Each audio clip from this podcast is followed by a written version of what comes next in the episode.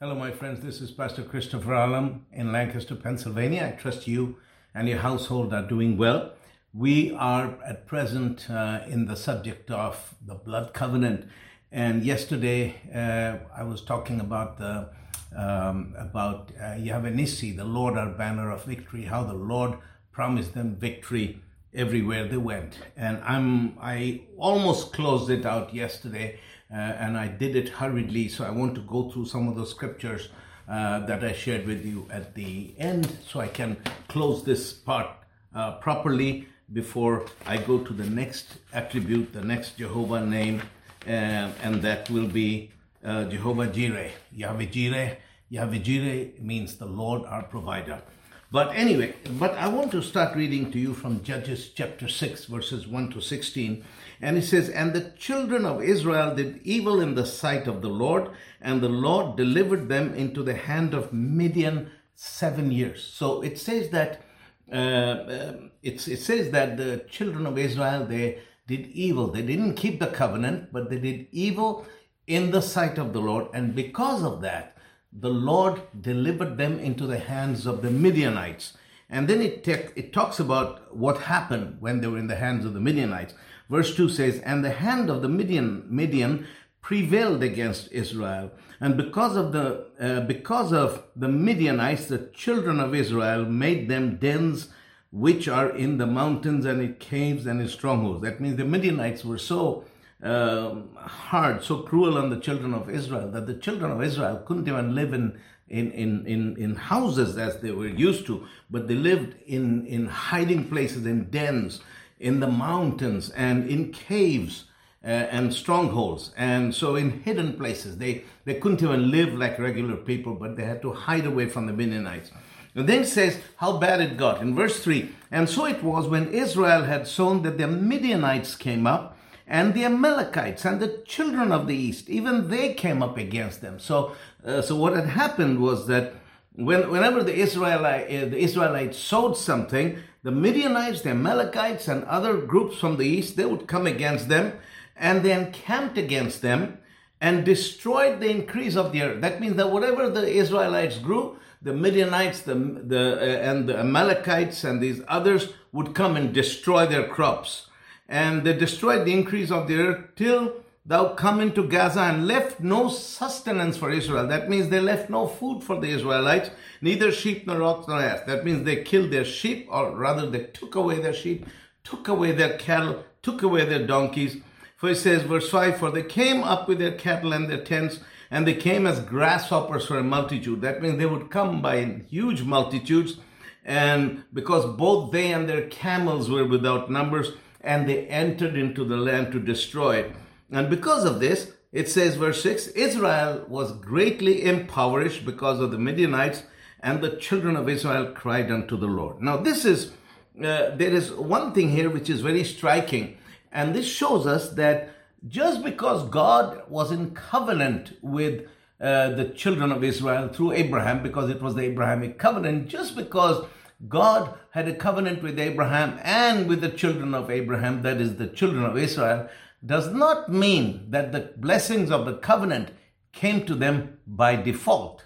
As I said to you, I think it was yesterday or day before yesterday, that the blessings of the covenant came only by faith. And, and even the book of Galatians, we see that, that the blessings uh, of Abraham, they come by faith. So so when the people of Israel sinned, like say for example, when the people of Israel were the Israelites, although they were God people, God's people, no doubt they were God's people and God had a covenant with them. But if they sinned, if they sinned against the Lord, the covenant was like suspended. It didn't work for them. So uh, suddenly they were the ones who were being defeated, who were being oppressed. They didn't, they were in poverty. They didn't have enough to eat and their enemies were winning over them and they were being defeated. Why? Because of their sin. So I wanted to say this to you, as I said a couple of days ago, that the old covenant, the covenant that God had with the people of Israel did not work. It was un, unfunctional or in or you know, it just didn't work. when the people of Israel lived in sin because that, con- that covenant was conditional. And, and all the blessings that God promised to Abraham and to his children was if you hearken unto the voice of the Lord thy God and you, you know, if you live by the word of God, you do what God has told you to do, then these blessings shall come upon you. And if you sin against the Lord, then these curses shall come, come upon you. And we read that in Deuteronomy 28 when God gives the blessings and the curses, you know, speaks blessings and curses. So I want you to understand because many people think that the old covenant was of such a nature that even if the people of Israel lived in sin, the, co- the covenant blessings would still come upon them. No, it doesn't work that way.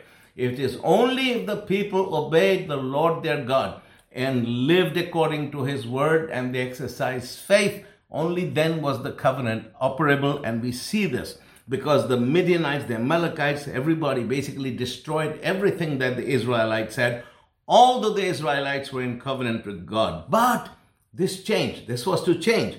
And that was in verse 6. It says, And Israel was greatly impoverished because of the Midianites. And then the children of Israel cried unto the Lord. Now, it, you know, it took them seven years of suffering to realize why they were being punished like that, why they were suffering. But at the end of the seven years, thank the Lord that they came to their sentence, senses and they cried unto on the Lord.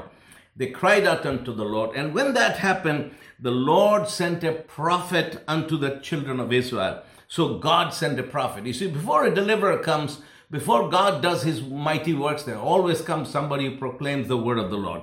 So God sent a prophet, and this prophet said, Thus saith the Lord of God, Lord God of Israel, I brought you out from Egypt and brought you forth out of the house of bondage. And I delivered you out of the hands of the Egyptians and out of the hands of all that oppress you and drave them out before you and gave you their land. Now, this is interesting because God first reminded them of what He had done for them in the past. And He said, I am the one who brought you out of Egypt. And I am the one who did this for you. And I am the one who drove your enemies before you and gave you the land. And in fact, the Lord is saying, He didn't say you did it. He says, I am the one who did this. So the Lord reminded them of His mighty works on their behalf. And then it says, verse 10, And I said unto you, I am the Lord your God. Fear not the God of the Amorites in whose land ye dwell dwell for but ye have not obeyed my voice. Again you see he says i told i am the lord your god but you have not obeyed my voice. And there came an angel of the lord and sat under an oak which was in ophrah that pertained unto joash the abiezrite and his son gideon threshed wheat by the winepress to hide it from the midianites. So gideon was this young man. And uh, he was a regular young guy from a regular family but he was afraid because he was threshing wheat in the winepress because it was not the time for grapes. So he came there at night and he was threshing wheat there because he was afraid of the Midianites. He wanted to hide his harvest from the Midianites. That is how scared he was. So he was doing in the winepress because nobody would look for him in the winepress. And the angel of the Lord appeared unto him and said to him, The Lord is with thee, thou mighty man of valor. And Gideon said, Oh my Lord, if the Lord is with us, then why is this happening to us? He says, Why is this happening to us? And where are all his miracles which our fathers told us of? Saying, Did not the Lord bring us out from Egypt? But now the Lord has forsaken us and delivered us into the hands of the Midianites. It, it's interesting because Gideon obviously didn't see that they were in this situation because of their own sin but they kind of indirectly blame, blame the Lord. He said, Wait, the Lord is with us. Why is this happening to us? And the Lord looked upon him and said, Go in this thy might, for thou shalt save Israel from the hand of the Midianites. Have not I sent thee? And he said to them, O my Lord, where, wherewith shall I save Israel? Behold, my family is poor in Manasseh, and I am the least in my father's house. My family is poor, and I am the youngest in my father's house. And the Lord says, Surely I will be with thee, and thou shalt smite the Midianites as one man. But this is the interesting thing. In verse 12, God says, the angel of the Lord said, he says, The Lord is with you, you mighty man of valor. This is interesting because you see, when God speaks his word over your life, no matter what situation you are in, it always becomes the way that God has spoken it. Gideon was actually at that time when the angel of the Lord came to him, he was a coward. He was afraid of the Midianites. He was because he was threshing wheat in the uh, in the wine press because it was not the time for grapes or wine uh, or, or wine, but he was there because he was thinking nobody's going to look for me here. So he was there at night threshing out the wheat so his family could have something to eat because he was afraid of the Midianites. So here in this situation where he's hiding out at night in fear, the angel of the Lord says to him, God is with you, you mighty man of valor. That is interesting because Gideon in the natural was not a mighty man of valor, but he was in the eyes of God. He was so in the eyes of God. And I said to you a couple of days ago in Romans 4:17, it says, God who gives life to the dead and calls those things not as though they were. God doesn't speak about people or situations as they are in the natural, but he speaks what he sees with the eye of the spirit. And God saw, when he looked at Gideon, what God saw was a mighty man of valor. So God called him the angel of the Lord said, The Lord is with you, you mighty man of valor. And Gideon, who you saying, who, who, who is the mighty man of valor? He said, and you, he said, the Lord has forsaken us and all this is happening to us. And the Lord, and the angel said, you are the one. And he said, you know, I'm, I come from a poor family and I'm the least in my family. And the, and the Lord, the only thing he answered to him in verse 16, he says, surely I will be with you and you shall smite the Midianites as one man. He said, I'm, I, am, I will be with you.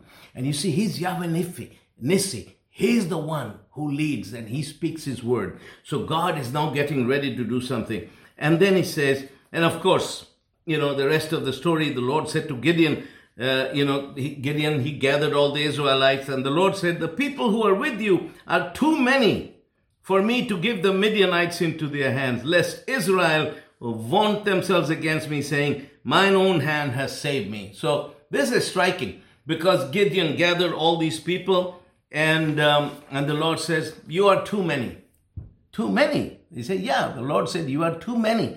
Because if you go out and you win, you will say, Well, I did it because of my power, because of my strength because the Lord wanted Gideon and the Israelites to see that it was not them or their strength or their power that delivered them, but it was He who was their deliverer. So this is interesting. And so he told Gideon how to kind of whittle down that number and he brought them to the water and told them told him to tell the people to drink and the way they drank you know that kind of thing anyway so finally they were left with 300 men 300 men were left and the Lord said to Gideon, verse 7 By the 300 men that leapt will I save you, and deliver the Midianites into your hand, and let all the other people go back, go every man to his place. So everybody went back to the place, and Gideon was left with 300 men, and with those 300 men, he won a great and mighty victory. Hallelujah. So that, you know, the Lord said, I'm the Lord, Yahweh Nissi. I am the Lord, your banner of victory. Hallelujah. Anyway, let's go to the next coveted name of God. This is Yahweh Jireh. I am the Lord, your provider. I am the Lord, your provider. Yahweh Jireh. I know some Americans like to say Jehovah Jireh. It's not Jehovah Jireh. It's Yahweh Jireh. Now, when, when we talk about Yahweh Jireh, I'm the Lord, your provider, First of all, let me talk about Abraham because this covenant was made with Abraham and with through Abraham with the people of Israel who were Abraham's descendants through through Ishmael. You know, I, am sorry, Ishmael. There was a there was another covenant with Ishmael and the sons of Keturah and all, all you know all the sons of Abraham, the seven sons of Abraham. But the messianic covenant, the covenant uh, uh, through which Christ would come, that was through uh, Isaac and his, his descendants. So when we are going to talk about the covenant from this point, I'm not talking about the covenant, the promises God made for Ishmael, or the promises that God made for the sons of Keturah and for all the other nations that would come through Abraham, through his sons, and the blessings upon them. We are, let's let's not just talk about those because uh, this this covenant Yahweh Jireh this was for Isaac and for the people of Israel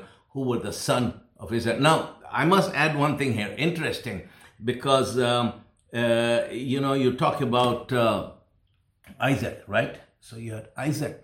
I'm talking about children of Isaac. Now, Isaac had a son called Jacob. So, Jacob had two sons. Uh, uh, no, sorry, Isaac, Isaac, I'm sorry, I'm getting mixed up here.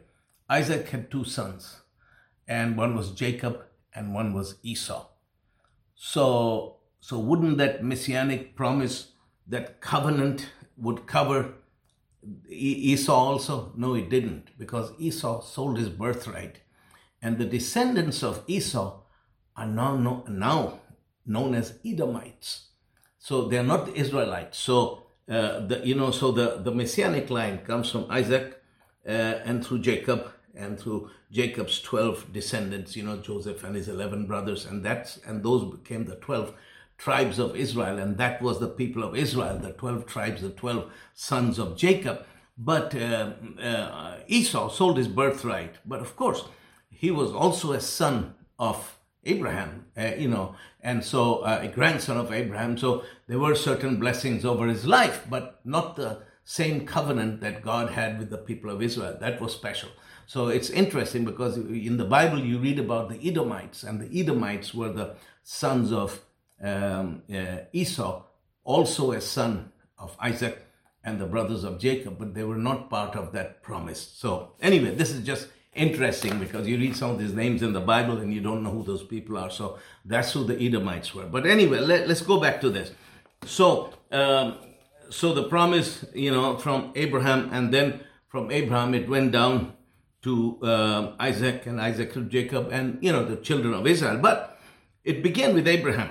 Now, first thing I want to say Abraham was not a poor nomad wandering through the Middle East dressed in rags. Some people think that Abraham was this guy dressed in rags with his uh, wife, uh, you know, uh, Sarah sitting on a donkey with three legs and just walking. He said, no, no. Abraham, he started with nothing, but he was in covenant with God because he was a covenant man. And because he was a covenant man, God blessed him during that journey of faith. During that journey of faith that he undertook, God blessed him. And uh, let me read one verse to you Genesis 22, verse 14. So Abraham called the name of the place Yahweh Jireh, the Lord will provide.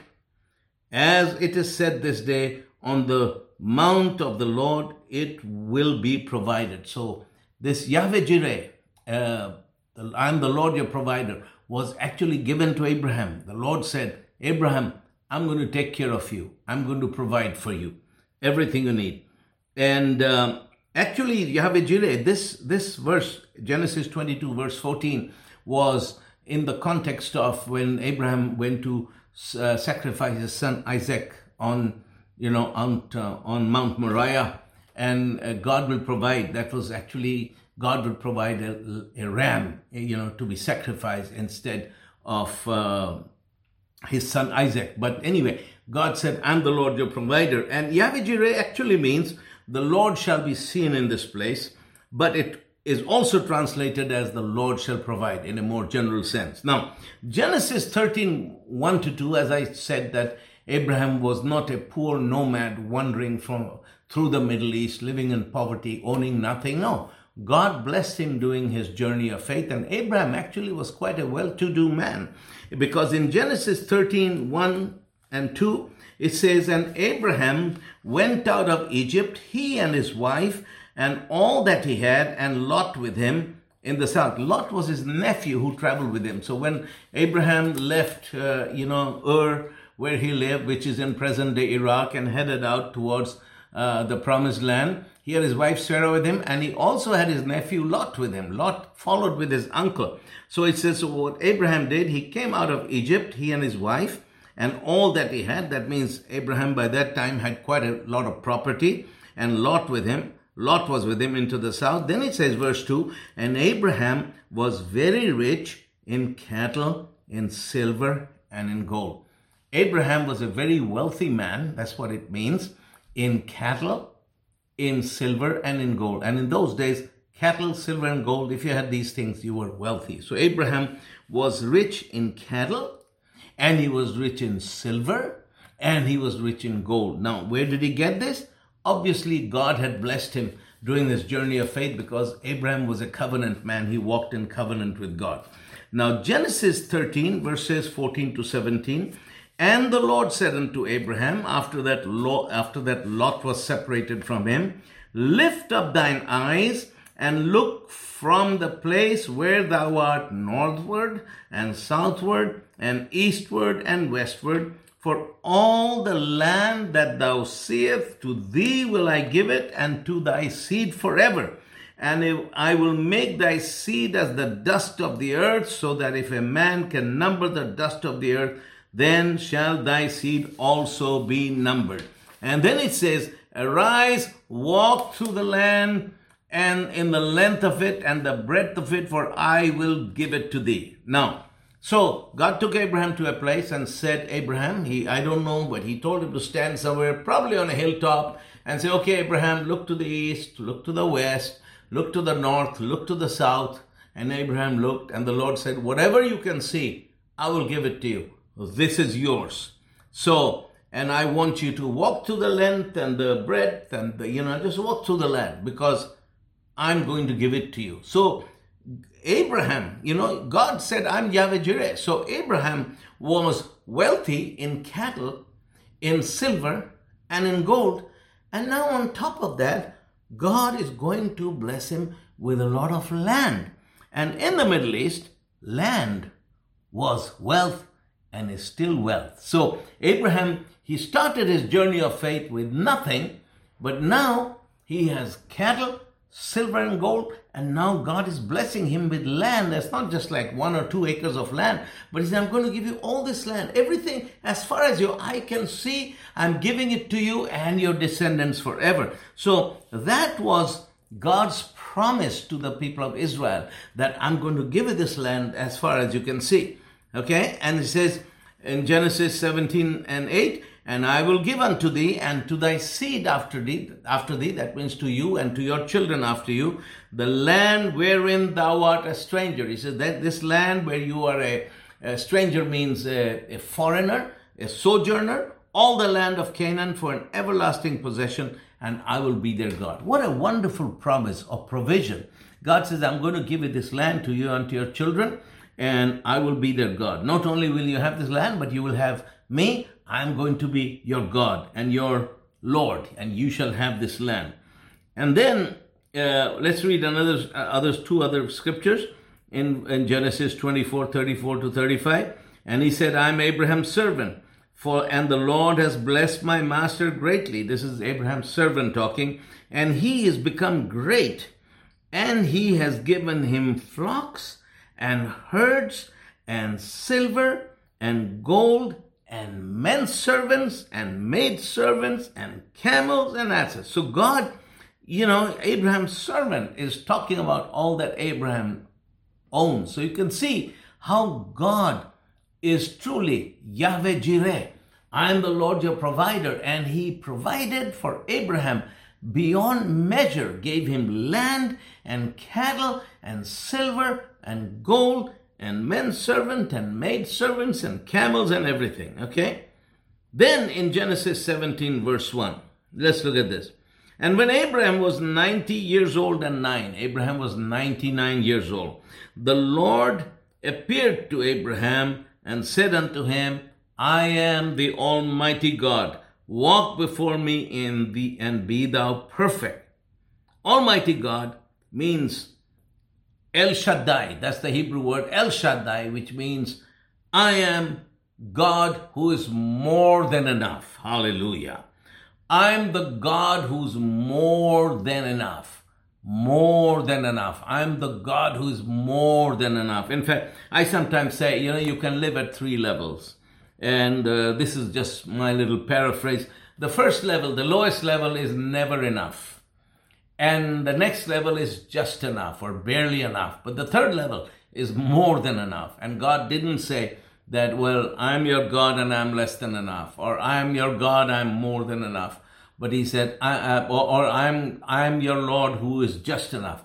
But he says, I'm the Lord who is more than enough, more than enough, more than enough. In fact, I want to tell you story. Uh, you know, um, I'm, I'm good friends. One of my closest friends is uh, famous Pentecostal evangelist, uh, um, uh, great grandson. Um, he's a pastor. Pastor is a great church. One of my closest friends, very very dear brother. We are very close. So he told me this story. He said that um, uh, Wigglesworth uh, once took his um, granddaughter out on her 15th birthday, and he wanted to take her out for dinner and just take her to a shop to buy her a present. So this is the story.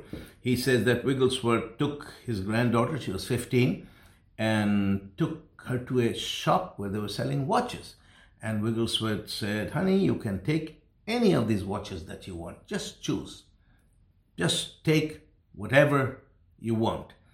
And uh, she looked at him and he says, Yeah, just take whatever you want. Whatever, take the best watch that you like, take whatever you want. So now this girl is thinking she's a teenager, she's 15, she loves her grandfather. He, she knows her grandfather is a preacher, and uh, she didn't know, you know, whether he could afford it or not. So she chose something cheap. And so he says, Is that what you want? He said, Yeah. So, you know, so just to spare her grandfather from saving, you know, anything. So, anyway, uh, saving his money. So she took the cheap watch and then they went for dinner. When they went for dinner, Wigglesworth said to her, he says, Listen, sweetheart, what you did was not good. And she says, Grandpa, what you mean? She said, I told you, choose whatever watch you wanted, but you chose the cheapest one. And she says, Never do that with God. Because when God tells you, whatsoever you shall ask, ask Him always for the best. Don't treat your God as if He was poor. Because He said, Whatsoever you want, ask ask me. And anyway, I, I maybe the story isn't accurate. If Pastor Peter is watching this, you can correct me.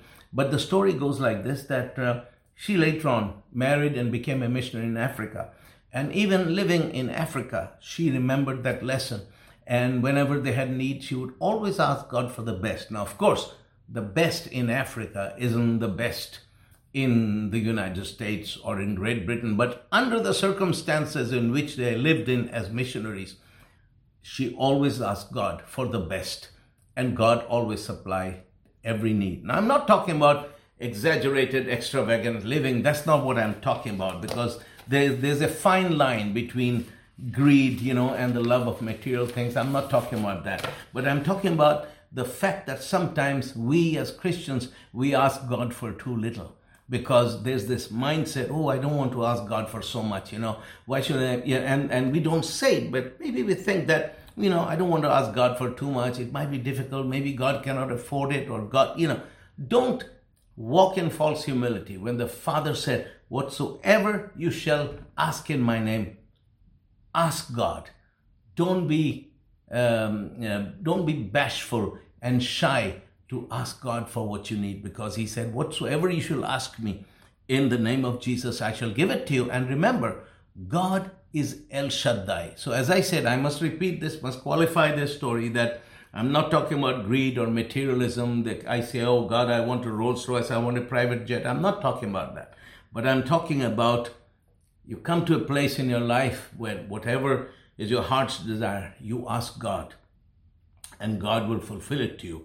I mean, I personally, I don't want a Rolls Royce or a personal jet. My heart is set on, I want souls. And if I want souls, I'm going to ask God for a million souls. I'm not going to ask Him for a 10,000 or 100,000 souls. I remember many, many, many years ago, uh, I was in a meeting and Brother Åge Åleskjær from Norway had preached and the Spirit of God came upon me. And I remember I began to weep. I, I was left. I was the last one in the auditorium. I was weeping, weeping, weeping, and everyone else was gone. And finally, I walked around looking for Åge, and I found Pastor Åge, and he looked at me, and I was crying. I went and hugged him, and he says, Brother, what do you want from God? And I thought, I want a million souls because for me that was an astronomical figure i little me i couldn't preaching in small churches in sweden but i wanted more i didn't say give me 10 souls i said god give me a million souls and åge prayed for me million souls and then there came a point when I was seeing almost a million souls saved every year.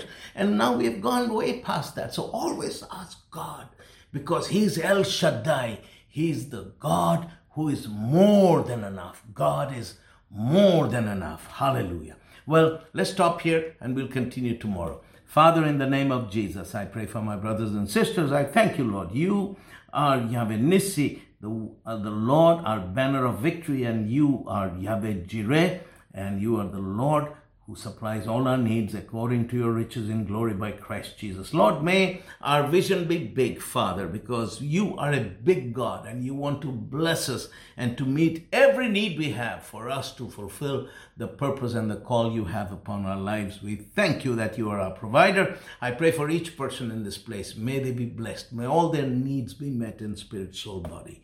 In Jesus' name. Amen.